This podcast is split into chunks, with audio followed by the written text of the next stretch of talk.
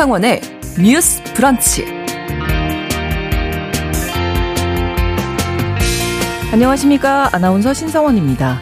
지난 9월 1일부터 7일까지는 양성평등 주간이었습니다. 여성가족부는 이를 기념해서 우리 사회의 여성과 남성을 부문별 통계로 살펴보는 2023년 통계로 보는 남녀의 삶을 발표했습니다.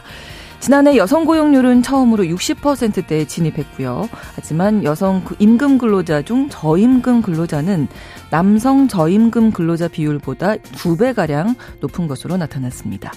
또 지난해 육아휴직에 들어간 근로자 가운데 남성 육아휴직자는 3만 8천 명으로 2019년과 비교해서 1.7배 이상 늘었습니다. 또한 이 성폭행 발생은 여전히 심각해서 2021년 연간 발생 건수는 3만 건을 넘어선 것으로 나타나는데요. 오늘 첫 번째 뉴스픽에서 이렇게 통계를 통해 우리 사회 남녀 양성평등은 어디까지 왔는지 함께 들여다보겠습니다. 육군사관학교 교정 안에 설치된 홍범도 장군의 흉상 이전 문제를 둘러싸고 논란이 갈수록 격화되고 있습니다. 국방부는 홍범도 장군의 소련 공산당 가입 이력과 봉오동 전투와 청산리 전투에 빨치산으로 참가했다는 의혹 등을 제기하면서 독립기념관으로 흉상을 이전하겠다고 밝혔는데요. 잠시 후 브런치 초대석 시간에 민족문제연구소 방학진 기획실장 모시고 정치권의 이념 논쟁으로까지 번진 홍범도 장군의 흉상 이전 논란 짚어보는 시간 가져보겠습니다. 9월 8일 금요일 신성원의 뉴스 브런치 문을 열겠습니다.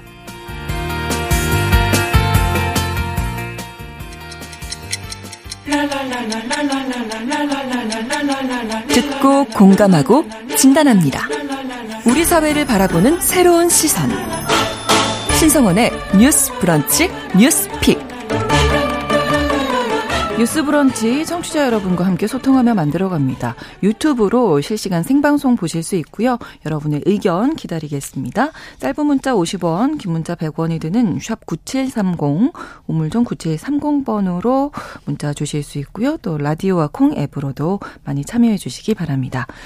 금요일의 뉴스픽 한겨레 신문 박다혜 기자 장윤미 변호사 두 분과 함께하겠습니다. 어서 오세요. 네, 안녕하세요. 네, 안녕하세요. 네, 첫 번째 뉴스픽 여성가족부에서 발표했습니다. 양성평등 주간을 계기로 2023년 통계로 보는 남녀의 삶이 나왔는데 이게 어떤 의미가 있는 통계인지 먼저 좀 예, 장윤미 변호사님 네. 짚어주실까요? 이게 매년 발표가 되는 통계인데요. 네. 일단 한국 사회 단면을 남녀의 관점에서 조망하는 수치를 통계청에서 발표하시는 거로 보면 됩니다. 네. 이 근거 법률은요. 과 과거에는 여성 발전 기본법, 지금은 양성 평등 기본법으로 2015년도에 이제 법명이 바뀌었는데요. 네. 기본적인 취지는 그렇습니다. 그러니까 대한민국이 남녀 평등을 이뤄가고 있다라고 하지만 이른바 유리천장 그리고 뭐 이름 고위직, 임원직에 음. 대한 여성 수치는 OECD에서 최하위이고요. 네. 아직까지 그런 문제가 구조적으로 있다는 거에 있어서는 이론을 달기가 어려운 음. 것 같습니다. 그래서 여성의 지위를 끌어올리자, 여성 능력 개발을 좀 사 회에서 지원해주자라는 취지의 법률이 양성평등 기본법에 녹여져 있고요. 네. 그렇다면 이런 구조적인 문제를 어떻게 시행할 것인가? 예산과 정책에 있어서 이른바 성인지 간부성이 이 하나의 기준이 돼야 된다는 거죠.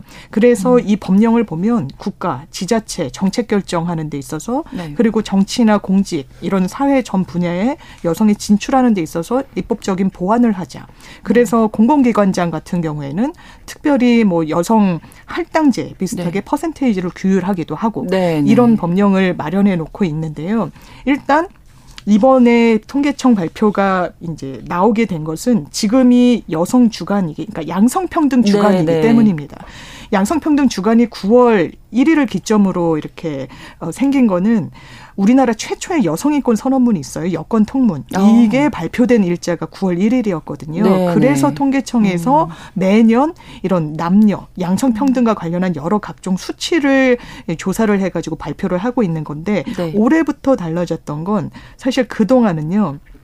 통계로 보는 여성의 삶이라고 돼 있었어요. 음, 네. 근데 올해는 통계로 보는 남녀의 삶이거든요. 이건 윤석열 정부가 출범한 2022년도부터 이 명칭은 바뀌게 됐습니다. 네. 자, 그래서 남녀의 삶이 통계로 어떻게 음. 어, 나왔는지 좀 살펴볼 네. 필요가 있을 텐데요. 먼저 결, 경제 활동입니다. 고용률이라든지 임금 어떻게 맞습니다. 나왔습니까? 네, 요 자세한 수치를 짚기 전에 제가 이게 사실 음. 여가부가 매년 발표를 하는 거거든요. 근데 좀 여가부의 쓴소리를 하나를 할 필요가 있을 것 같아요. 네. 변호사님께서 말씀하신 대로 이게 지난해부터 통계로 보는 남녀의 삶 이렇게 용어만 바뀌어서 나왔거든요. 근데 네. 이제 곧 짚겠지만 내부적인 이 수치를 보면 결국에는 남녀를 동등하게 우리가 얘기를 한다고 해도 여성이 얼마나 어 열악한 위치에 놓여 있는지 음. 혹은 구조적으로 차별을 받고 있는지 나타내는 내용 내용들이기 때문에 네. 애초에 이거를 통계로 보는 여성의 삶이라고 설정을 했던 거는 음. 변호사님께서 말씀하신 대로 아, 우리가 이런 이 차별적인 요소를 제거해 나가자라는 의미였거든요. 근데 이제 지난해 이렇게 이제 어떤 모든 정책, 예산 이런 데 여성이라거나 아니면은 성평등이라거나 이런 말들이 붙어 있는 것들을 다 없애기 시작했어요. 근데 이게 사실 눈 가리고 아웅인 거죠. 왜냐하면 내부적인 보고서 내용은 구조적 차별의 내용이 계속 담겨져 음. 있는데 이거를 그냥 여성을 남녀로만 바꾼다고 해서 이게 그러면 오히려 그러면 실질적으로 우리가 정책을 만들고 집행하기 위한 그 목표를 흐트러뜨리는 거 아니냐 이런 음. 비판이 좀 계속되고 있어서 이거는 네. 좀 여가부를 한번 세게 비판하고 넘어갈 지점인 것 사실 같아요. 제목은 참 중요하죠. 어떤 어, 정책의 방향성을 방향, 제시하는 네, 거기 때문에 맞습니다. 네. 근데 이제 아무래도 작년에 이제 여가 폐지 얘기가 나오고 하면서 이것저것 바꾸면서 요것도 이제 25년 만에 건드려지게 됐는데 네. 이제 그렇게 됐고 그래서 그러면은 생각해 봐야 될 문제네요. 네. 네. 그래서 내부 수치가 어떠냐? 그러면은 내부 수치는 우리가 그럼 충분히 평등한 삶으로 나아가고 있느냐라고 하면은 사실 그렇지는 않아요. 그렇죠. 그러니까 예를 들어 여성 고용률 같은 경우를 보면 네. 저희가 처음으로 이제야 60%대에 진입했습니다. 네. 그러니까 7, 80%도 아니고요. 아직 60%대예요. 근데 여전히. 네. 네, 이게 조금 나아진 수치거든요. 왜냐하면은 한 작년에 비교해서 한 2.3%포인트 정도 오른 거고, 여기서 우리가 여성 고용률을 따질 때 기준은, 지난해 기준으로 15살에서 64살. 까지 예, 이제 그 네. 기준으로 하기 때문에 네. 60%대에 진입을 했는데 그럼에도 불구하고 우리가 남성 고용률과 비교를 해봤을 때는 현저히 낮습니다. 음. 남성 고용률이 한 76.9% 정도 되거든요. 그래서 매우 음. 낮은 수준이고요.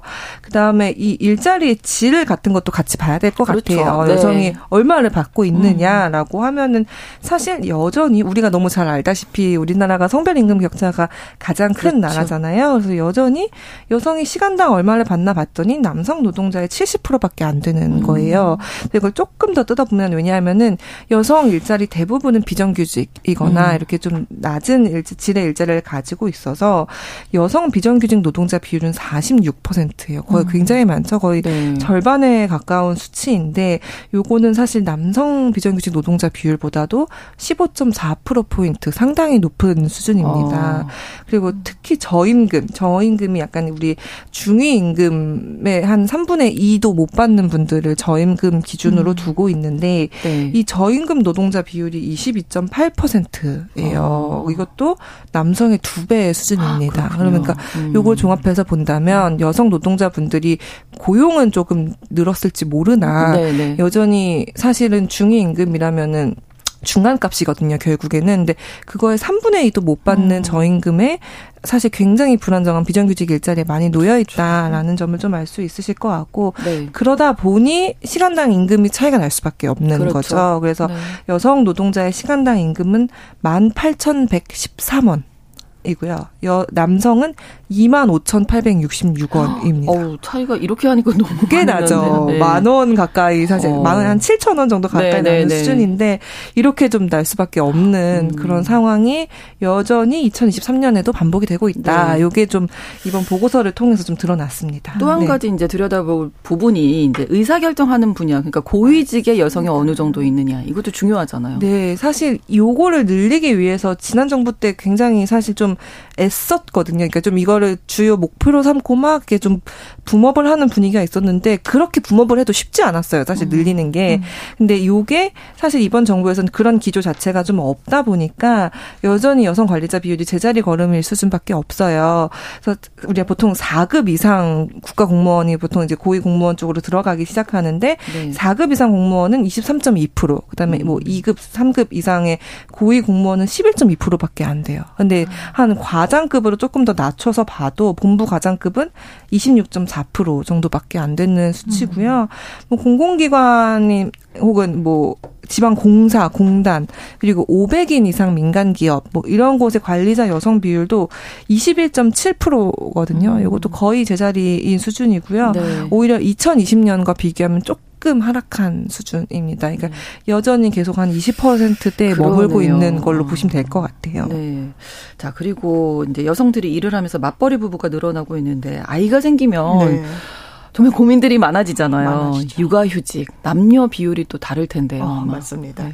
일단 육아휴직 제도 자체를 활용하는 근로자들 수는 상당히 늘었어요. 네. 일단 육아휴직 자체를 작년에 신청해가지고 실제로 이 제도를 활용하신 분들이 13만 1000명입니다. 음, 음. 이게 어느 기점으로 비교를 하는 게 좀 유의미하냐면 2019년도 코로나 네. 시점과 음. 비교해 보면 그렇죠. 한 3만 명 수치가 는 겁니다. 2019년도에는 10만 명대 머물렀었거든요. 네. 그리고 이 중에서 남성이 이 제도를 활용한 비율 13만 명 중에 작년에 3만 8천 명이 오. 남성들이었어요. 적은 수치는 아니죠. 그러네요. 그리고 이게 2019년도와 음. 비교를 해보면 한 70% 증가를 했다는 겁니다. 그러니까 이 제도가 여성만 활용하는 제도가 아니다. 음. 그리고 육아라는 게 여성에게 전담되는 그런 분위기가 있었지만 네. 이게 남녀 그리고 부부의 문제다라는 인식이 좀 지배가 됐고 네. 그 연장선상에서 이런 수치가 나오는 것으로 보이고요. 네. 그런데 육아기 그러니까 육아휴직이 아니라 내가 이 아이를 건사하기 위해서 좀 어, 특히 뭐 초등학교 1학년에 입학을 시키거나 할 때도 음. 휴직 제도를 이용하시는 분들이 많은데요. 네, 육아기 네. 근로시간 단축 제도. 네. 그러니까 네. 전적인 휴직은 아니더라도 근로시간 단축 제도를 이용한 근로자들도 1만 9천 명이었습니다. 작년에. 음. 그 수치는 2019년도에 5천 명대보다 거의 두 배 이상 늘어난 수치인데요. 음. 여기서의 또 유의미한 지표는 그렇다면 일반 회사원, 보통 직장인들이 이 제도를 누리느냐? 그렇게 나오진 않았습니다. 음. 이 남녀 모두 천 명 이상의 고용 수준을 갖고 있는 이런 대기업 내지는 중견기업에서 이런 규모가 있는 사업장에서 제도를 활용하고 있는 것으로 나와서 이게 같은 근로자라고 하더라도 음. 뭔가 이 명암이 갈리는 그런 그렇습니다. 지표가 확인됐습니다. 예, 뭐 사회 활동과 돌봄 관련돼서 뭐 지표들이 여러 가지가 나와 있는데 아쉬운 부분도 있고 좀 긍정적인 부분도 음. 있죠. 네. 음. 어, 저는 사실 그 가사 분담 관련해서 네. 좀 짚어보고 싶어요. 이게 조금 이 통계가 재밌는 게 매년 이렇게 하다 보면은 아, 가사 분담은 우리가 공평하게 해야지라는 인식은 정말 점점 높아지고 있거든요. 네. 근데 사실 현실이 아직은 그렇게 따라오지 못하는 그런 지점이 있어요. 그래서 보면은 이 설문조사를 이렇게 해요. 아, 우리는 가사 분담을 남녀가 공평하게 분담해야 된다고 생각한다라고 네. 물으면 여성, 남성이 크게 다르지 않아요. 그러니까 어. 여성은 뭐 69.4%, 어. 남성 은 60%가 어. 비슷한 수준에서 아 그렇지 공평하게 해야 한다 이렇게 그렇죠. 답변이 알고는 와요. 계신데 네, 모두 이제 알고는 있습니다. 네. 근데 네.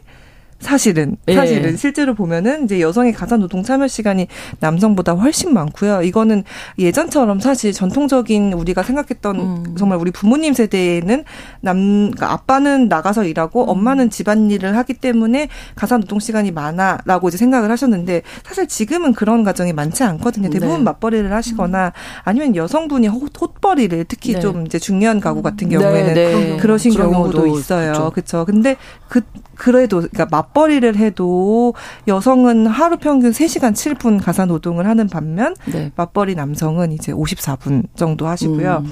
그다음에 여성만 버는 경우, 여성이 나가서 일을 하시는 경우를 보면 네. 여성 옷벌이 가구는 가사 노동 시간이 2시간 36분인데 음. 이것도 남성보다는 37분 많았거든요. 아, 네. 그래서 남성분들이 이제 일어나실 때입니다. 아, 네. 그, 렇습니다 네. 예. 설거지 한번 더 해주시면 얼마나 네. 좋을까. 네. 그러니까 머릿속에서는 남녀차별 지향해야 그렇죠. 되고 이러고 네, 네, 저는 네. 예전에 회사를 음. 다닐 때한 음. 다른 회사 이제 기자분이 아, 자기 바, 빨리 집에 들어가야 된다고 오. 하시더라고요. 분리수거 해야 된다고 남성 오. 어. 기자분이셨어요. 아, 그래서 그게 굉장히 좀 각인이 됐었는데 어. 그게 분리수거를 빌미로 회식을 회피한 건지 아니면 정말 분리수거가 중요했는지는 알 수 없지만 그 진위에 대해서 인식에 있어서는 아 이거 음, 같이 그쵸. 하는 일이다라는 음. 생각을 공유했던 것 같고 저만 하더라도 네. 같이 일단 사회 활동을 하고 있지만 네.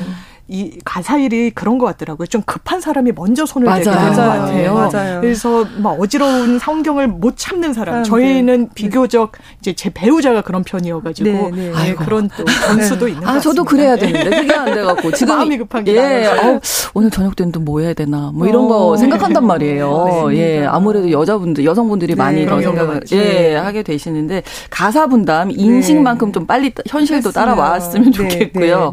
자 이번에 조금 심각한 문제는 음. 성폭력 관련해서 연간 성폭력 범죄가 3만 건 이상이에요. 맞습니다. 예. 요거는 사실 이게 여가부가 이 보고서를 발표할 때 아까 변호사님 말씀하신 통계청 통계도 가져오고 가사 분담 같은 경우는 네, 네. 통계청이 조사를 하거든요. 그래서 통계청 통계도 가져오고 뭐 경찰청 음. 통계도 가져오고 이걸 다 합산해 가지고 통합한 보고서를 발표하는 거기 때문에 네. 요거 같은 경우는 사실 2021년 기준 건수로 들어가 아, 있어요. 경찰청에서. 네. 근데 이게 그 성폭력 발생 건수가 3만 2,080건.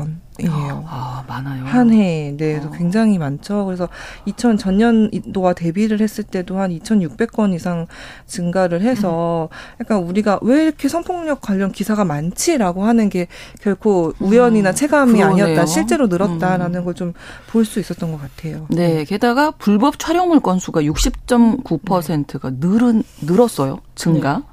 네. 예, 이 부분은. 네, 아마 그런 부분이 있는 것 같습니다. 이게 범죄 그 수 자체가 늘었다는 부분이 분명히 있을 거고요. 네. 또 하나는 신고가 굉장히 늘었기 아, 때문에 그렇죠. 수면 위로 드러나는 게 많아졌을 가능성이 상당히 음. 높아 보이는데 과거에는 이런 불법 촬영하는 것 자체를 피해자가 인지하더라도 적극적으로 왜냐하면 이걸 제3자인 수사기관한테 판단받는 거예요. 이게 불법 촬영물이 있다라고 하면 어떤 형상으로 돼 있는 건지, 네. 이게 부적절한 건지, 촬영의 경위는 어떠한지 네. 계속 기억을 환기해야 됩니다. 이게 고통스럽죠. 음. 그런데 엠본방 사건을 기점으로 이걸 피해자가 그렇죠. 문제 삼지 않으면 음. 이건 더 큰 문제가 됐다. 음. 왜냐하면 유포라는 건요 평생 지우개가 어려워질 수 있어요. 그럼요. 저희가 네. 제가 했던 사건에서도 불법 촬영물이 문제가 됐었습니다. 아. 당사자가 너무 고통스러운데 이 불법 촬영물을 갖고 있는 거예요. 왜? 이걸 갖고 있어야 나중에 지울 수 있다라고 누가 음. 조, 자문을 아. 했다라는 거예요. 이게 혹시 내가 지워버려가지고 영상을 하나하나 식별하기가 너무 어렵잖아요. 음. 이걸 설명하는 것도 어렵고 네. 그렇기 때문에 고통스러우면서도 내가 이걸 갖고 있을 수밖에 없다라고 우시면서 상담을 음. 했었는데 이런 경우와 관련해 가지고 보면 이게 근데 대책으로서는 수사기관에 알려야 됩니다. 그래야 어떻게든 잡아내고 그렇죠. 지울 수 있고 그렇죠. 조력을 네, 받을 네. 수 있기 때문에 신고도 같이 올라가서 60%대의 어떤 수치로 나온 게 아닌가 싶습니다. 네. 성범죄 관련 건수가 이렇게 많이 늘어나고 음. 있다는 건 참 걱정이 네. 되고요. 뭐 양성평등 주간 맞아서 발표한 여러 가지 통계 살펴봤는데 어쨌든 음. 뭐 결론적으로 여성이 성범죄에 좀 취약하고 음. 고용이나 임금 등에서도 여전히 차이가 있다. 이제 이런 통계를 만든 거 정책을 만들기 위한 어, 건데 어, 어떤 정책들이 좀 필요할까요? 뭐 저희가 이야기 많이 나눴습니다만 네, 네. 네. 저희 늘 많이 여기서 네. 나눴는데 사실 뭐 삶의 만족도는 여성 남성이 다 크게 차이는 안 나고 다 낮아요. 모두가 음. 40%대를 넘지 않는 평균적으로 그렇군요. 그래서 좀 행복한 삶, 그러니까 그 제가 예전에 좀 인상 깊게 봤던 게 뉴질랜드에 지금은 이제 은퇴를 하셨는데 그만두셨는데 그 저신다 아던 여성 총리가 있었어요. 네. 근데 그 총리가 아 이제부터 뉴질랜드에서는 뭐 경제 지수 이런 거 판단하듯이 삶의 질, 행복 지수를 음. 우리가 counting을 하겠다. 그래서 우리가 사는 데 있어서 얼마나 여유롭고 음. 행복하게 살 수 있는지 그리고 그렇게 삶의 질에 영향을 미치는 지수들을 우리가 그거를 추이를 따라잡겠다라고 해서 그런 거를 좀 앞서서 우리가 좀 내놓은 적이 있어요 뉴질랜드에서 그래서 네. 그거 보고 아 저런 게 정말 한국에서야말로 필요한 거 아닌가라는 음. 그런 생각이 들었는데 네. 사실 우리나라에서 사실 매 세대 모두가 빡센 삶을 너무 살고 있기 때문에 다 힘들죠. 모두가 뭐. 힘들고 네. 그러다 보니까 사실 우리가 성평등을 얘기할 때도 아이 방향으로 같이 나아가야지라고 음. 하는 게 아니라 내 권리가 빼앗기는 거 아니야라고 음. 예민하게 나올 수밖에 아, 없는 아, 것 같아요. 근데 그렇다면 그게 문제라면 어 그럼 성평등을 하지 말자 혹은 이거를 단어를 지우자 이렇게 접근하는 게 아니라 그럼 결국엔 모두가 행복한 삶을 살 수 있게 예, 뭐가 필요한가 좀 이런 방향부터 고민이 음. 많이 들어갔으면 좋겠다 이런 생각이 듭니다. 그렇습니다. 이게 음. 여성 정책을 입안하기 위해서 통계 수치를 내는 거잖아요. 그렇죠. 저는 이 수치가 눈에 들어왔는데 그렇다면 여성의 연령대별로 봤을 때 삶의 음. 만족도가 어느 연령 구간에서 제일 높은가? 아, 다를 수 있어요. 네. 13세에서 19세입니다. 이른바 이대남과 관련해서 여성가족부 폐지도 음. 이대남의 지원을 받았던 공약 아니었겠습니까? 네. 이 대한민국 국민들이 학교라는 한 공간에 있을 때는 남녀 차별이란 걸 제대로 인식을 못 하는 그렇죠. 거예요. 왜냐하면 그런 교육도 굉장히 강화돼 왔고 그렇죠. 예, 교과서에서도 예전에는 어떤 성 네. 역할이 상당히 고착화됐다면 지금은 그런 부분에 대한 문제 의식으로 다 이게 좀 수정이 됐으니까요. 그런데 그 이후의 연령대는 그렇지 못하다는 겁니다. 사회에 나와 보니까 예, 사회에 나와 보면은 아무래도 부딪히는 벽이라는 게 분명히 있습니다. 음. 여성보다는 남성을 더 선호하는 이런 시장 그리고 기업들의 어떤 그런 이해관계가 있는 것이고요. 거기서 번번이 여성은 음. 남성과 동일한 실력이라면 더 뒤처질 수밖에 없는 그런 사회 구조적인 문제가 있어서 이 연령대의 삶의 만족도도 상당히 좀 눈에 음. 들어왔습니다. 그렇습니다. 음. 자, 이런 가운데 내년도 양성 평등을 위한 성인지 예산 규모가 올해 대비 27% 줄었다고 하는데 이 성인지 예산이 어떤 건지 어떤 분야에 들어가는 예산인 그렇습니다. 건가요? 이게 30%에 육박하는 수치로 줄어들었습니다. 오 음. 이제 2024년 2024년도에 성인지 예산학 기금 운영 계획서를 보면요. 24조 원이 편성은 됐는데요. 이게 올해 33조에 비하면 거의 9조가 깎인 음. 거고요. 27.1%가 감소를 했습니다. 네. 성인지 예산이란 건 이렇습니다. 저희가 정부 정책의 주요한 거를 미리 예산을 짜고 집행 계획을 음. 굉장히 치밀하게 세웁니다. 그렇죠. 보면 그러면 이 계획이 실제로 우리 국민들의 삶에 녹아질 때 어떤 영향을 가질 것인가. 이를테면 음. 환경 영향 평가도 하는 거예요. 이게 네. 혹시 환경에 저해가 되는 것은 아닌가. 이런 평가 요소들 중에 성인지와 관련 관련한 요소가 있는 거죠. 이 부분이 실제 정책으로 입안됐을 때 혹시 남녀 평등에 있어서는 플러스가 될 것인가 마이너스가 될 것인가 어떻게 작용할 것인가를 보는 겁니다. 이게 우리나라만 하는 게 아닙니다. 전 세계 70여 곳에서 하고 있고요. 뭐 미국, 영국 선진국에서 다 도입해서 하고 있고 네. 우리나라에서도 네. 법정 근거를 갖고 있습니다. 국가 재정법에 따르면 이런 성인지와 관련한 하나의 예산을 책정을 해가지고 들여다보라고 돼 있어요. 네. 2010년도부터 별도 예산을 책정해서 하고 있는데 이 예산과 관련해서 음. 상당한 축소가 이루어졌다는 건 아무래도 예산이 뒷받침되지 않으면 이 항목과 관련해서 최소한 성인지에 부합하는 정책인지 아닌지를 가늠하는 이 부분에 대해서는 상당히 쪼그라들고 축소된다고 볼 수밖에 음. 없겠죠. 이런 부분이 좀 아쉽습니다. 네, 어디에서 줄었는지 좀 짚어주실까요? 그리고 어떻게 네. 봐야 하는지도. 네. 네.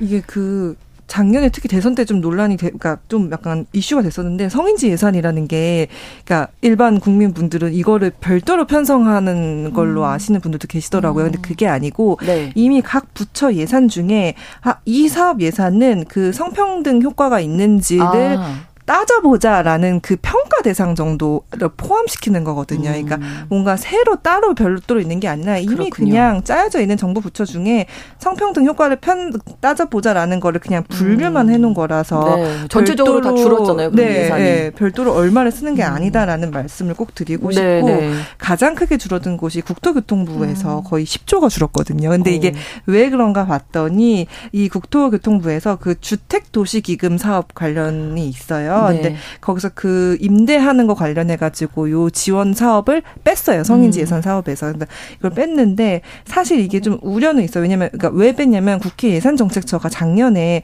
요 이게 임대 사회 취약계층을 위한 전세 임대 사업 기금인데 네. 이거는 아 정부가 성별보다는 소득 수준을 고려해서 대상자를 선정하고 있기 때문에 아. 이걸 굳이 성인지 예산 사업 평가 대상으로 넣을 필요가 없지 않냐라고 이제 지적을 해서 사실 뺐는데 음. 이게 근데 사실 이 전세임대 사업 같은 거를 보면 분명히 뭐 한부모 가정의 어머니라던가 아니면 사실 여성폭력 피해자 특히 가정폭력 같은 경우에는 분리돼서 나와야 돼서 살아야 음, 되는 그렇죠. 경우들이 있기 때문에 네. 분명히 여성사회 취약계층들이 있기 때문에 음. 이분들의 주거를 지원하는 어떤 의미도 있었는데 사실 이거를 무작정 빼기보다 조금 더 만약에 아쉬운 거는 국토부가 아 그러면은 우리가 소득 수준과 함께 성별도 그러니까 이 방향을 고려해서 평가를 하겠다라고 하면서 계속 넣어도 되는 사업이거든요. 음, 근데 네. 이런 고민이 좀 없다는 없었다는 게 좀 아쉽기도 하고요. 예. 이제 또 하나는 이제 고용노동부에서도 뭐 이제 청년 뭐 채용 공제 예산을 네. 줄었는데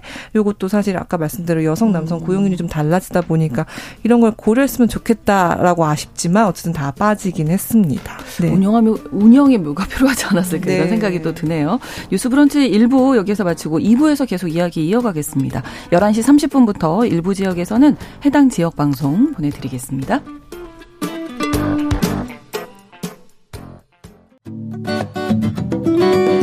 여러분은 지금 KBS 1라디오 신성원의 뉴스 브런치를 함께하고 계십니다. 성인지 예산이 많이 줄었다 이 말씀 나눴는데요. 더 하시고 싶은 말씀 예. 네, 저는 네. 성인지라는 게 여성만을 위한 건 아니라는 생각이 그럼요. 들어요. 이게 네. 남녀를 위한 예산인 거고요. 네. 분명히 남녀 차별이 사라지고 양성평등이 실현되면 그 이익은 음. 여성만 받는 게 아니라는 생각이 듭니다. 음. 그래서 너무 아쉬워요. 네, 네 그렇습니다. 저는 그 사실 성인지 예산이 되게 낯설어서 음. 예전에 이런 해프닝도 있었어요. 그 실제로 국회에서 성인지 예산 계획서가 왔는데 모 기자가 이 성인지가 성인 잡지인 줄 알고 아, 성인지 그렇게 실제로 기사 기사를 썼다가 논란이다 이렇게 기사를 썼다가 삭제를 하신 아, 경우가 있어요. 그럼 그만큼 그 사실을 위해서 이렇게 예산을 그래서 왜 무슨 국회가 이런 이런 예산을 편성하나 해가지고 예. 근데 그래서 많이 낯서실 거예요. 근데 맞아요. 이게 저는 네. 성인지 예산이 음. 여가부 예산이 아니다라는 네, 점을 네, 좀 네. 강조를 해드리고 음. 싶고 여가부 근데 실제로 근데 요 제외하고 사실 음. 여가부 예산 중에 여가부가 올해 그, 아, 내년도에 그 성인권 교육 사업 예산을 완전히 폐지했거든요. 그래서 아. 이런 점도 좀 여가부가 해야 할 일을 제대로 안 하는 거 아닌가라는 네. 비판적인 생각을 가지고 있습니다. 우리 네. 사회 뭐 생활 곳곳에서 양성 평등이 이루어진다면 그 만족도 좀 높아지지 않을까 이런 생각도 예, 해보게 됩니다.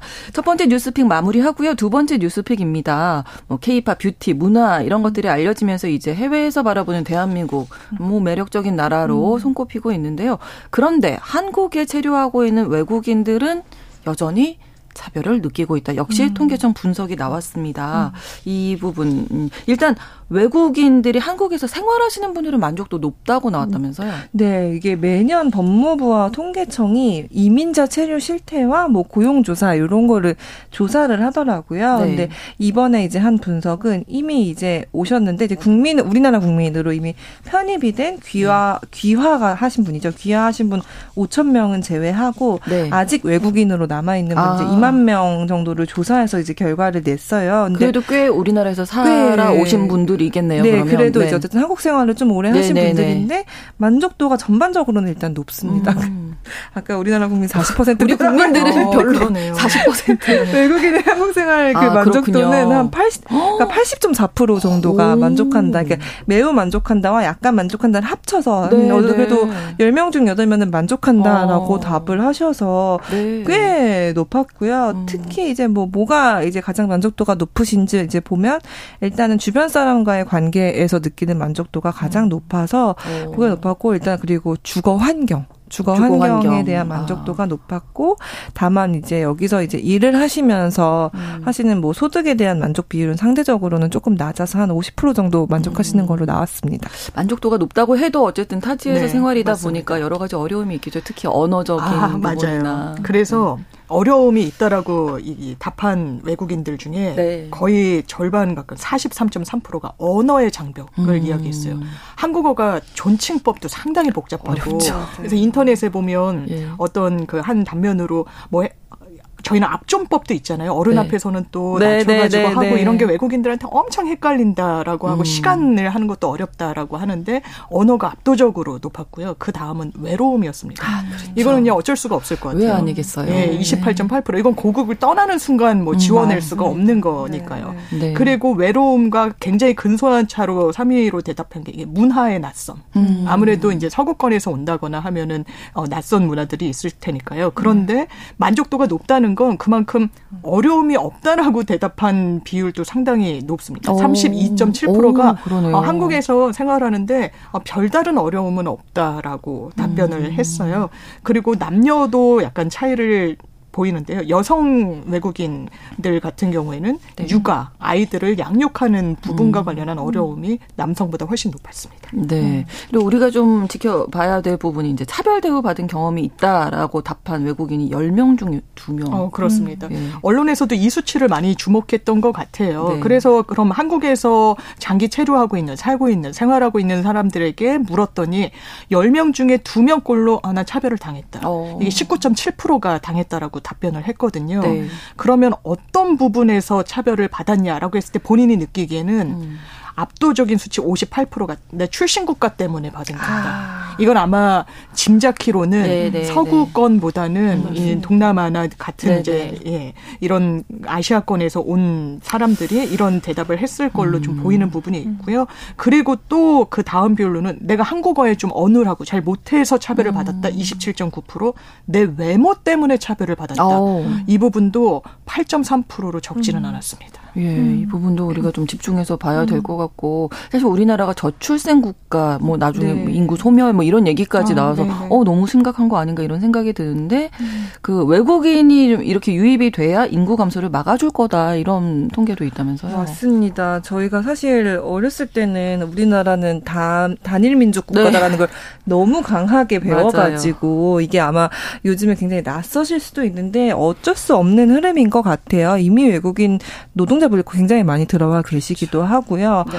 이제 한국 그 학생들도 굉장히 줄어들고 있다 보니까 이제 학생들도 유치하려는 그 흐름들이 계속 강화되고 있거든요. 그래서 지금 어 한국이 얼마나 이제 이 다문화 다인종화로 음. 이제 가고 있는지 이거를 보면 사실 다문화 가정이 매년 늘고 있어요. 네. 그래서 5년 전만 비교해도 가구 수가 한 25% 늘어나고 있고 얼마 전에 이제 통계청이 인구주택 총조사 결과를 한 거를 보면 사실 우리나라 총인구는 500 5,169만 명으로 감 소했는데 네. 사실 외국인이 메꾸는 이거를 구조가 되는 거예요. 그래서 아. 우리나라 외국인 근데 이 외국인이 그냥 막 오신 여행 오신 외국인이 그렇죠. 아니라 그렇죠. 3개월 이상 거주 거주한 외국인 수를 보면 벌써 175만 명이 넘거든요. 아. 근데 요거는 전년 대비해서 10만 명이 이미 늘어난 수치여서 아. 굉장히 많죠. 한해 음. 10만 명씩 늘어나고 예. 있는 거고 이 중에서는 사실 그러니까 이 전체 우리가 내국인이라고 해도 이제 외국인인데 귀화하신 분들도 분명히 계시고 해가지고 이제 아마 또 코로나19도 이제 사실상 이제 일반 음. 병처럼 취급이 되다 보니까 다시 또 국가 간의 이런 이동이 늘어나고 하면서 아마 네. 외국인들이 굉장히 늘 것 같고 네.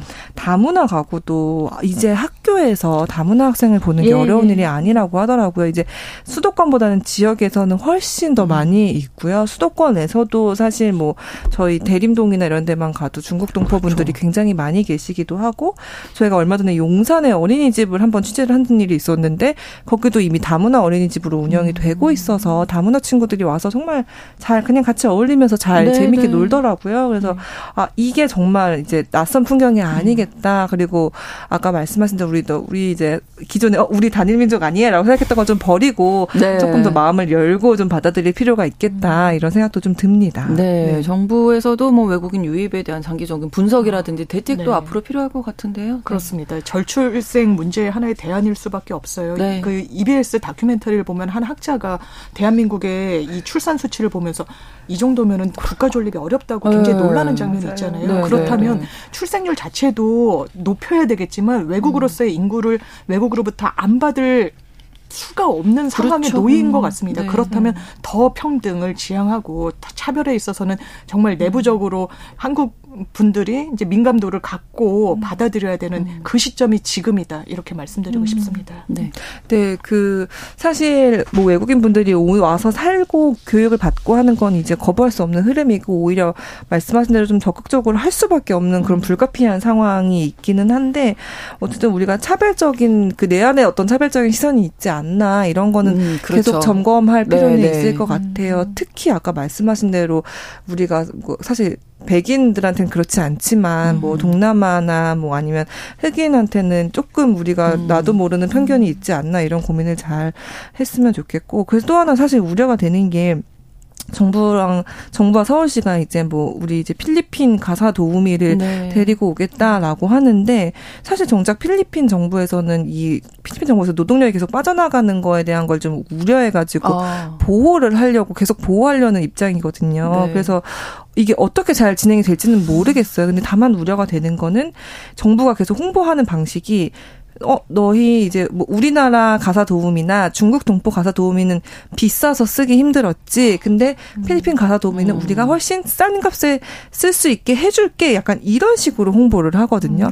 음. 이렇게 자꾸 홍보를 한다는 거는 계속해서 우리가 나, 나도 모르게 편견이 생길 음. 수 있는 거예요. 그냥 그렇죠. 필리핀에서 오시는 분들은 그냥 나 낮은 임금으로 네, 싸게 네. 일을 시켜도 돼라는 이런 편견이 음. 생길 수가 있어서 왜 정부가 자꾸 이런 방식을 좀 홍보를 하는 건가라는 게 저는 조금 음. 우려스러운 지점이긴 합니다. 그래서 네. 어쨌든 이런 거에 휘둘리지 마시고 네. 이 어떤 나라든에서든 차별하는 일이 없도록 하는 네. 일이 있으면 좋겠습니다. 내 마음도 내 머릿속에 인식도 한번 다져보는 그런 계기가 될 것 같습니다. 금요일에 뉴스픽 장유미 변호사 한겨레 신문 박다혜 기자 두 분과 함께했습니다. 고맙습니다. 감사합니다. 감사합니다. 감사합니다. 신성원의 뉴스 브런치는 여러분과 함께합니다. 짧은 문자 50원, 긴 문자 100원이들은 9730. 무료인 콩앱과 일라디오 유튜브를 통해 참여해주세요.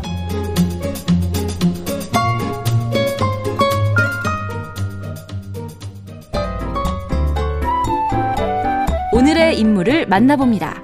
뉴스 브런치 초대석. 오늘 브런치 초대석에서는 육군사관학교 교정 안에 설치된 홍범도 장군 흉상 이전 논란 차근차근 짚어보겠습니다. 민족문제연구소 방학진 기획실장님 모셨습니다. 어서 오십시오. 네, 안녕하십니까. 방학진입니다. 네. 자, 일단 민족문제연구소 우리나라 역사 특히 일제강점기 관련해서 많이 다루고 계시죠? 네, 네. 음, 좀 소개를 해 1991년도 네. 32년 전에 생겼고요. 그 전에 이제 한국 사회에서 친일 문제 거론하는 것 자체가 금기 영역이었고 음. 말하면 잡혀가는 시절이 있었는데 민주화가 된 이후에 이제 역사적 진실을 밝혀보자. 그 중에서도 가장 중요한 일제강점기의 친일 문제를 밝혀보자라고 해서 네. 32년 동안 활동하고 있습니다. 네. 지금 뭐 여러 가지 논란이 많이 뉴스에서 보셨겠지만 네. 홍범도 장군 둘러싼 이야기로 오늘 좀 네네. 네. 해보려고 합니다. 네. 이 홍범도 장군이 머슴 출신의 포수 사냥꾼이셔서 네. 총을 아주 잘 쏘셨다는 백발백중. 백발백중. 네네네. 전설의 스나이퍼네요. 그럼 네. 그야말로. 실제로 네가 홍범도인지 한번 실험해봐라 해가지고 멀리 50m 있는 그 러시아 동전 작은 동전. 네, 그걸 맞췄다는 거 아닙니까? 그래서 와. 그때는 홍범도 사칭하는 사람들이 많았거든요. 아, 내가 홍범도다. 네, 그런 식으로. 네가 진짜 홍범도인지 진짜 유명하셨군요. 음, 네. 실증해봐 했더니 맞췄다는 거 아닙니까? 그렇군요. 네. 근데 어 사냥꾼이셨는데 포수였는데 네. 어떻게 의병 활동을 시작하셨어요? 그 여러 가지가 있는데 뭐 우리가 보통 뭐 비분 관계에서 명성하고 시해 때문에 네. 비분 관계 했다고 이제 말하고 있지만 실제로 법적으로는 이 삼포수다 보니까 네. 삼포수의 생계가 뭐냐면 총이거든요. 그렇죠. 이제 1907년에 네. 강제 병합 되기 3년 전에 일제가 대한제국 군대도 해산하고 군대 해산했다는 건 뭐냐면 일본에게 무력으로 저항할 세력을 없앴다는 거죠. 그렇죠. 근데 총을 가지고 있는 세력이 그 당시에 두 군데죠. 군인들과 삼포수예요. 아. 1907년에 군인들을 해산하면서 군인들의 무장해전 시켰고, 아. 근데 또 총을 가지고 있는 가장 많은 남성 그룹이 삼포수죠. 아. 그래서 이제 총포 화약류 단속법이라 해가지고 자기 집에 총 있고 화약 있고 한 사람들은 네. 다 반납해라. 네, 네. 라고 하는데 군인들이야 뭐 반납할 수 있죠. 황제의 명령이고 하니까. 네, 네. 근데 이 사람들은 생계잖아요. 그렇죠. 네, 생계 수단을 우리 신성원 아나운서한테 마이크 뺏으면 안 됩니다. 안 되지 않습니까? 네, 그런 개념이죠. 그래서 그래서 삼포수 중에 아. 홍건도 장관이 나서서 네. 야, 우리의 생계를 끊고 있다. 아. 우리가 관념적으로 서울에서 일제가 우리의 황제를 억압하는 거는 우리가 관념적인 거고 현재 나의 생계를 아. 끊고 있기 때문에 가만히 있을 수 없다라고 해서 어, 저변에는 애국의식, 민족의식이지만 네. 실제로는 자신의 생계를 지키기 위한 어, 삶의 수단으로서 활동으로서 의병 활동에 투신하신 거죠. 예. 당시에 이런 의병 활동이 많이 있었는데 뭐 우리나라 국민들에게 홍범도 장군 하면 알려진 봉오동 전투잖아요. 네. 예. 영화도 나왔지 않습니까? 맞습니다. 봉오동 네. 전투라고 영화도 나왔고. 네, 네. 예. 좀 소개해 주실까요? 예, 2년 전에 또 우리 그 조진웅 배우가 특별 대사로 가서 네, 카자흐스탄에서 네. 직접 유해를 모셔오기도 했고 그 당시에 대한민국 공군 전투기 여섯 대인가 일곱 대인가가 직접 호위하면서 음. 어 그동안 고생하신 홍범도 장군을 모시게 되어서 영광이다. 그렇죠. 필승. 네. 그거 듣고 눈물 안 흘린 찔끔 안한 남자 군인 남자들은 없었을 거예요. 어, 군필 한 남자들은 예. 그 장면이 되게 뭉클했었습니다. 그래서 아 대한민국 국군의 뿌리가 음. 역시 우리 독립군이구나 그렇죠. 이런 것들을 확인했는데 홍범도 장군의 활동에 1920년 봉오동 전투가 뭐 이게 중요한 이유는 네. 1919년에 3일 혁명을 일으켰는데 우리가 음. 실제 어떻게 절반의 승리 절반의 실패죠. 왜냐하면 독립을 이루지 못했으니까요. 우리가 7천 명에 가까운 조선 민중이 그 당시에 죽었지만 네. 비폭력으로 네. 얻은 게 없다. 그래서 1년 후에 음. 한국 그 임시정부가 상해 만들어지면서 이제는 더 이상 우리네가 태극기만 들고 음. 만세 부리지 않겠다. 네. 1년 후인 1920년부터 올해가 독립 전쟁의 원년이다. 어, 뭔가 실질적으로 우리도, 예. 예. 이제 우리도 총칼을 들고 싸우겠다. 아. 집에 들어온 강도를 설득해서 나가라 할 수 없지 않습니까?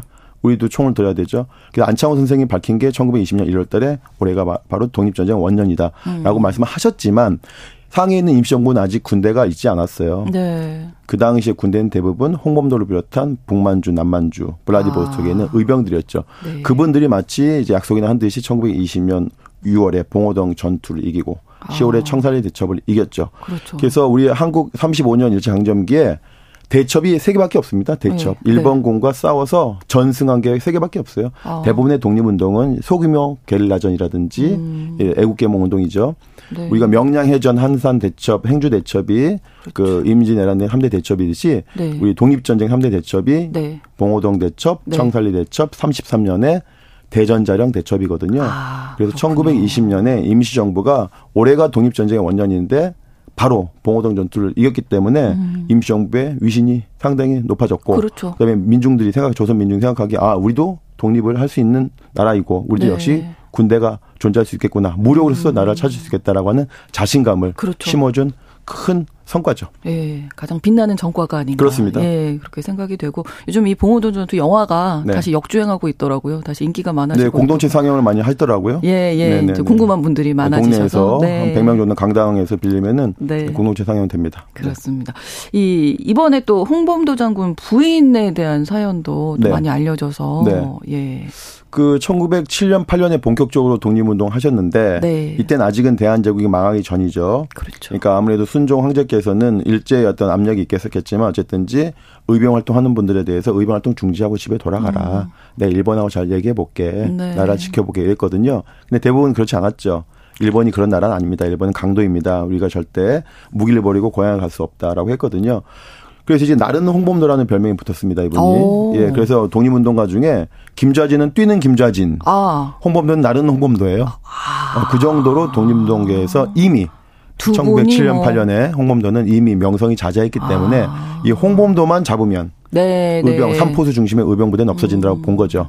그래서 유인책으로서 그 부인과 아들을 인질을 한 거죠. 인질을 잡은 거죠. 네. 네. 그래서 이제 우리가 보통 뭐 그러지 않습니까? 가족만은 건드리면 안 되는 거 아니에요? 네. 라고 하는데 그 사모님을 먼저 옥사시키고 네. 그다음에 아들도 네. 유인책을 보냈는데 다시 아들도 다시 의병 부대가 됐고 나중에 두 아들 다 모두가 의병 부대 음. 활동하다가 다 순국하셨습니다. 네. 네. 그러니까 이 부인이 비구니 출신이신데 네네네. 두 분이 그, 렇게 만나신 거죠? 네네네. 예. 그 금강산에서 보통 금강산에서 그런 썸이 많이 이루어지는데 그 한용운 선생도 금강산에 가서 아. 득도하시고 그런 경우거든요. 아, 네. 그렇군요. 그래서 젊은 젊은 청년들이 그 당시 조선 젊은 청년들이 예. 나라가 국군이 음. 기울어 가니까 뭔가 살 길이 뭔가 싶어가지고 네. 금강산 많이 가셨어요.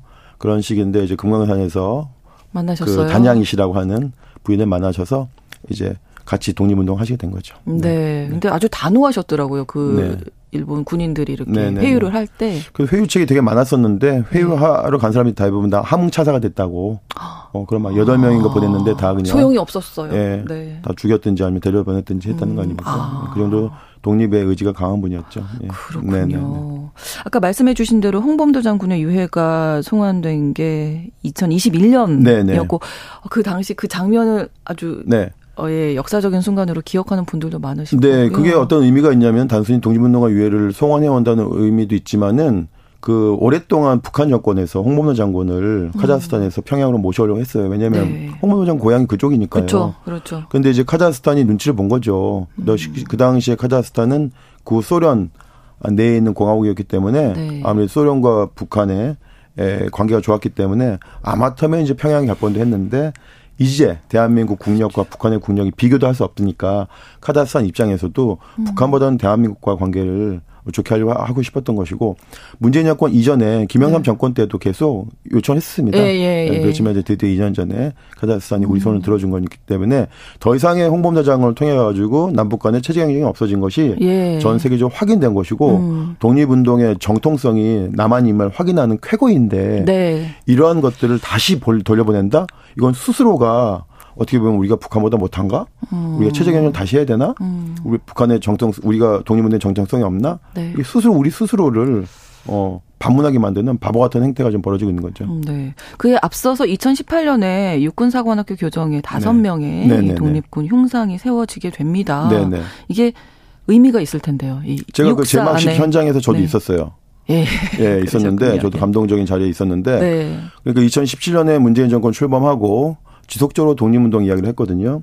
그래서 육사 생기고 처음으로 2017년 12월에 육사 안에서 학술 토론회가 열렸는데 바로 대한민국 국군의 뿌리가 광복군 독립군이다라고 하는 음. 역사적인 학술회가 열렸고 그 이듬해인 2018년 네. 3월에 그 군인들이 쓰던 탄필 녹여가지고 다섯 번의 독립영웅 흉상을 만들었던 거거든요. 음. 그래서 더 이상 일, 육사는 친일이라든지 만주군이라든지 일본군의 그늘에서 벗어나서 우리 자랑스러운 국군이 바로 광복군을 또는 의병 네. 그다음에 대한 독립군을 어, 계승한 국군이다라는 것을 확인하는 것이었는데 네. 그것이 지금 다시 리셋이 되고 있는 거죠. 네.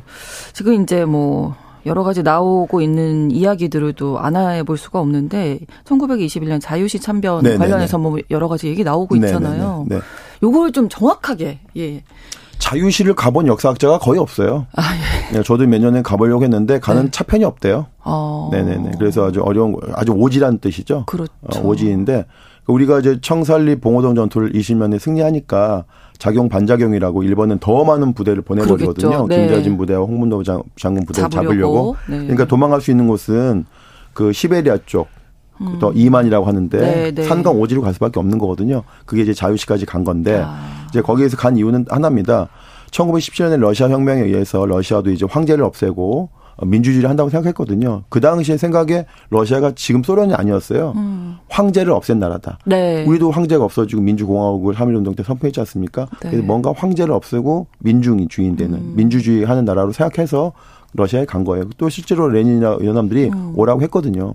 그래서 이제 갔는데 그 안에서 이제 어, 주도권 싸움이 벌어진 건데 아, 네. 아무래도 이제 같은 연합 부대지만 서로 출신도 다르고 생각도 음. 다르고 그래서 갔는데 지청천 홍범도 부대는 러시아 영토로 들어갔고 네. 일본을 피해서 그런데 김좌진 이범석 장군은 아니야 러시아 아직 믿음직스럽지 않아. 그냥 음. 북만주에 남아 있을 거야. 라고 안 아. 가셨어요. 아. 그래서 지청천 홍분호 부대만 간 겁니다. 네. 그 안에서 여러 가지 그 내분이 네 생겼죠. 음. 어, 그래서 그 내분 네 때문에 결국 우리끼리 옥신각신 하다가 우리끼리 총을 쏜 건 아니에요. 네. 그 상층부 그 나라가 러시아하고 소련이기 때문에 위에 있는 상층 러시아 공산당이라든지 이런 데서 네. 한쪽 편을 들어준 거죠. 아. 중재를 했어야 됐는데 예, 예. 한쪽 편을 들어준 거예요. 음. 그래서 그 안에서 무력 충돌이 벌어졌고 여기에 송문도 장군은 아무런 역할을 할 수 없었습니다. 네. 네. 그러니까 지금 뭐 얘기도 이념 싸움이 아니다. 주도권 경쟁이었다. 주도권 경쟁이었고 그그 그, 그 주도권 경쟁에서 그 소련 공산당이나 이런 쪽에서 중재했어야 되는데 중재하지 음. 않고 한쪽 편을 들어줘 본 거예요, 버린 거예요. 음, 음, 네, 그래서 더 큰 싸움이 된 거죠. 그렇군요. 네네. 또 가장 논란이 되는 부분이 홍, 홍봉도 장군이 소련 공산당 당원이 됐다 이런 얘기. 공산당 당원이 됐죠, 25년도에. 네. 그건 네. 아주 일상적인 건데요. 네. 그 중국에서 활동하는 독립운동가들은 중국 국민당 당원이 되는 경우도 아주 많고요. 음. 그다음에 중국 모태동의 공산당 당원 되는 경우도 아주 많고요. 네. 그다음에 미국에서 활동하는 분들은 미국 시민권자 된 분이 아주 많고요. 우리가 다른 나라에서 어떻게 보면 새빵살이 하면서 독립운동 하려면 그 집의 정치 세력, 가장 유력한 정치 세력과 음. 함께 할 수밖에 없지 않습니까? 지금 국내에 와 있는 불법 체류자들이, 노동자들이 있는데 이분들이 불법이 자꾸 되니까 월급도 안 주지 않습니까? 이분이 어떻게 합니까? 결국 우리나라 국적을 취직해야 되거든요. 네. 대한민국 국적을 취직해야 어, 임금 체불도 없어지고 그렇죠. 정당한 노동의 대가를 받으니까요. 그런 개념으로 봐야 되고 1925년 소련 공산당에 가입한 사람들이 아주 많습니다. 네. 어, 홍범도 장군만이 아니고 예, 그렇기 때문에 거기서 특별한 건 아니었다. 어떻게 보면 주민등록증 취득한 거와 똑같은 것이고 20년대에는 네. 이당 치국이라는 정책이기 때문에 네. 이당 치국 음. 당을 통해서 나라를 다스린다. 이제 정당이 있어야 된다는 거죠. 네, 네. 전에는 황제나 지도자 한 명이었지만 그래도 우리 요즘에 집권 여당이 있지 않습니까? 야당도 있고 네. 그러니까 당을 통해서 나라를 다스린 시대가 됐기 때문에 20년대는 그건 사회주의나 민주주의나 자본주의 관계없이 다 네. 당이라고 하는 것이 그렇죠. 중요하고 그래서 그 당시엔 소련이 집권당이니까 소련 공사는 당원이 돼야 음. 배급도 나오고 하기 때문에 네. 입당을 한 거죠. 네. 그 봉오동 청산일들도 아까 말씀을 해주셨는데 빛나는 전과다 네. 말씀해 주셨는데 여기 네. 이제 뭐 빨치산으로 참가했다. 네. 뭐 이런 거는 그런 맥락에서 이제 맞지 않는 얘기가 되는 거네요. 봉오동 전투에서 빨치산으로 참가했다. 네. 봉오동 전투에서 빨치산으로 참가했죠. 파르티자는 말이 게릴라 부대원이라는 네, 거거든요. 네, 네. 이탈리아 말이거든요. 음. 파르티잔이 이제 우리가 지금 생각하는 그런 어 그러니까 쉽게 말하면 네. 50년도 6.25때 빨치산을 얘기하면 안 되는 거거든요. 그렇죠. 파르티잔이고 파르티잔. 네. 근데 파르티잔은 유럽에서는 되게 빛나는 거예요. 우리가 독립운동을 하면은 유럽에서는 레지스탕스, 레지스탕스 저항한다는 네, 네, 빛난 얘기거든요. 그러니까 그게 아주 훈장인데 항일빨치산은 말이 되게 훈장인 거예요. 그러니까 음. 김일성도 자기가 항일빨치산 활동했다고 네. 빛난 훈장을 달고 이제 음. 50년 48년 이에 등장했지 않습니까? 네. 그러니까 그것을 이제 6.25 때 남침한 북한군하고 똑같은 용어를 생각하면 역사 공부 빵점인 거죠. 그러니까 아까도 뭐 계속 강조해 주셨지만 우리 국군의 네. 뿌리는 네. 광복군. 그게 왜 그러냐면은 그 자꾸 육사 지금 뿌리가 이제 광복군 우리나 의병 그다음에 독립군인 건 분명한데 현 정권 연권장 부정하는데 미국의 사례를 들어보면요. 미국은 1776년에 7월 4일 날 독립을 선언했지 않습니까? 네. 그로부터 6년인가 83년까지니까 6년인가 7년 후에 독립이 돼요. 실제로는요. 네. 그 7년간의 독립 전쟁이 있었습니다. 그 7년 동안에 미국이 영국으로부터 독립하려고 하는 독립 전쟁 과정이 바로 어 미국의 동, 그 국가 탄생 과정이거든요. 네. 우리는 1919년에 독립을 선언했고 그로부터 16년 후인 45년에 해방이 됐지 않습니까? 네. 그 일본 미국은 7년 걸렸고 우리는 16년 걸린 거예요. 그러니까 미국의 7년과 우리 16년 똑같은 거거든요. 음. 그건 7년 동안 싸운 사람이 미국 군인의 뿌리인 거고 16년간 싸운 사람이 대한민국 군인의 음. 뿌리인 거는 너무나도 상식인 거죠. 제발 global standard에 맞게 했으면 좋겠어요. 네. 네. 자, 많은 이야기 뭐 제가 묻고 싶은 말씀도 많았지만 꼭 남기고 싶은 한 말씀이 있으시다면. 네, 독립운동 생각하면 딱 한마디만 기억하면 되면 내 음절인데 음수사원 물을 마실 때 사원 그 근원을 생각해라. 지금 우리가 마시고 있는 물이 누가 갖다 준 음. 것인지 지금 세운 나라가 누구 덕분에 있는 것인지 음. 헌법과 법률에는요 명확히 써 있습니다. 일본 제국주의와 싸운 독립운동가 세운 나라라고 법과 헌법대로 이 나라가 운영됐으면 좋겠습니다. 네. 오늘 음수사원 남겨주셨어요. 어, 민족문제연구소 방학진 기획실장님과 함께 이야기 나눴습니다. 오늘 고맙습니다. 고맙습니다. 어, 신성원의 뉴스 브런치 9월 8일 금요일 순서 여기서 마치겠습니다. 저는 돌아오는 월요일 오전 11시 5분에 다시 뵙겠습니다. 고맙습니다.